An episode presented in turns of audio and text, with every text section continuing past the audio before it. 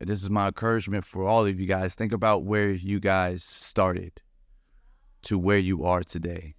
But God, have you ever had an idea of what you wanted to be? And it didn't happen right then and there, or it might not happen completely. But then you reflect back, like, wow, I'm glad that didn't happen. But God. Welcome back, everybody, to another episode of the Ignite the World podcast. This is episode number 35. But God, I am your host, Jamie Dottie Garza. Thank you so much for tuning in. If you haven't, consider subscribing. It's Ignite the World. Ignite the World. But God. That's what we're going to talk about today. But God, because sometimes people ask, hey, how you doing? Hey, what you up to? And sometimes I just got to say, but God. Something, only a two letter word, but so powerful. This two letter word has almost, in my eyes, culminated this whole month of August. It might be the whole season. I had this discussion with my wife literally this last week. But God. And I want to elaborate on this because I created this platform to share my testimony as it goes. Not only, oftentimes we hear testimonies of where we were bad and only highlight the bad, but I want to highlight the good as well because they both live in the same in the same pockets. And I want to share but God and what that means to me because we all first of all, have you ever had them thoughts where you can't you you you vision what you can and you have an idea of what the month will be. But then these monumental avalanche blessings come out of nowhere, it seems like. And all you have to do at that moment is like, wow, I didn't even vision this, but God. See, that happened in August for me personally. First of the month came around. I had an idea. I was striving hard not to let fear and doubt creep into my mind. That's why I've been so immersed into the Word of God in the Bible because the scripture's all there. It's literally the blueprint for our life now. And that's one of the main things that happens with all of the disciples in there fear, doubt, anxiety. So I've been really immersed in practicing that. And I feel like God has really been testing me for a good reason. He's been pruning me, not punishing me. Shout out to TD Jakes also. That's a great book, Crushing. If you guys haven't read it, I'm like almost done with it, completed. I got so many great life lessons from there. Back to the story though. And it was one of them months. I was very, I could have let fear and doubt, they did creep in my mind. Not to hold you. However, I kept the faith ignited, and those avalanche blessings came middle of the month. Boom, who could have even imagined this? Those avalanche blessings came at the very end of the month. It was like floodgate. It was like hotcakes, like boom, boom, boom, boom. All these opportunities knocking, all these being in high demand. I had no clue. Long story short, I'm not going to go into the details. Y'all can wait for my book when I write that, but all I'm going to say is, but God. And that's my testimony and word for you guys this wonderful Monday as we kick off and start the new month of September, going in strong, almost at the end of 2023. I do realize it's hard out here. I do realize it can be difficult. I do realize we are all trying to do the best we can as humans, as parents, as leaders, as people of our community, as people in general, trying to get it right. I'm still trying to get it right. But God, we got to think about this is my encouragement for all of you guys. Think about where you guys started to where you are today.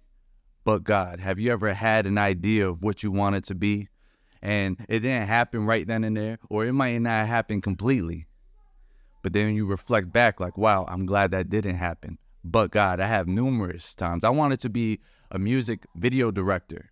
Yes, in 2012, 2013, I felt like a failure because I wasn't working with superstar artists. I was still quote unquote local. But God, now I work with local business owners and I love it. I wouldn't trade it for the world. But God, I felt like a failure then, but look at me now. But God, I was also the one who used to rely on a bottle many during my late teen years, my 20s, I used to be so dependent on alcohol and I developed alcoholism. God convicted me literally over 500 days as recording this. This was on Thursday. I celebrated 500 days of being sober, alcohol free.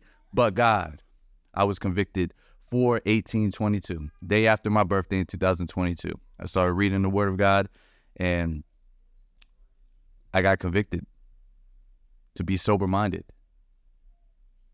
But God. And I, it's those reflections that I have often, even down to where my family used to live. I, I, I, I breezed past there the other day and I saw the townhouse we had in England Run as our start off, just getting to know. I didn't even have my baby daughter at the time, Carter, who was about to be seven this month. He wasn't even born. I was being a stepdad before a real dad. And me and my wife now, we're learning how to live with each other, learning about each other. But God, now we're here, continuing to grow. And that's my message. I just want to say that God's plan is always better than ours. I, I say that often. I read it in a book at T.D. Jakes.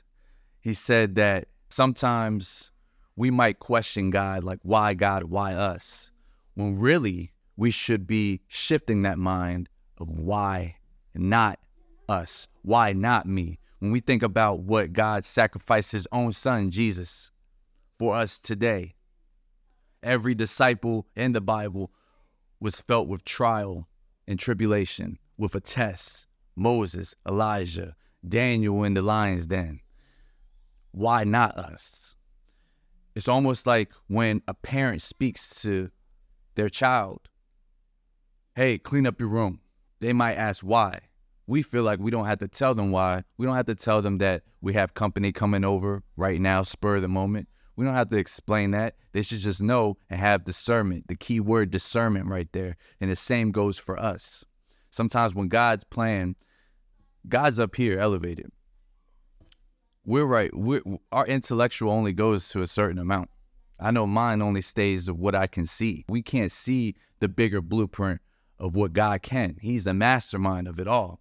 So, what does it look like God coming down when we're questioning, oh, I'm doing this for this and this and this, and going back up? We have to catch up high to Him, right?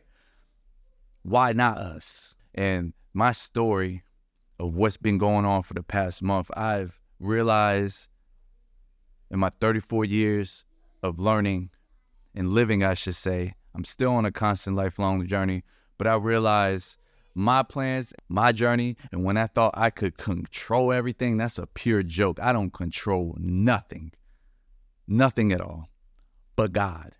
God does. And me letting go and me put all my faith in Him, I have been more peaceful on this. I have been more moldable like clay. I have been more open. My faith has been keeping me at peace. And I know if you guys know, and if you don't know, I was going through it for a few weeks. I was being tested, but I didn't ask for the test to stop.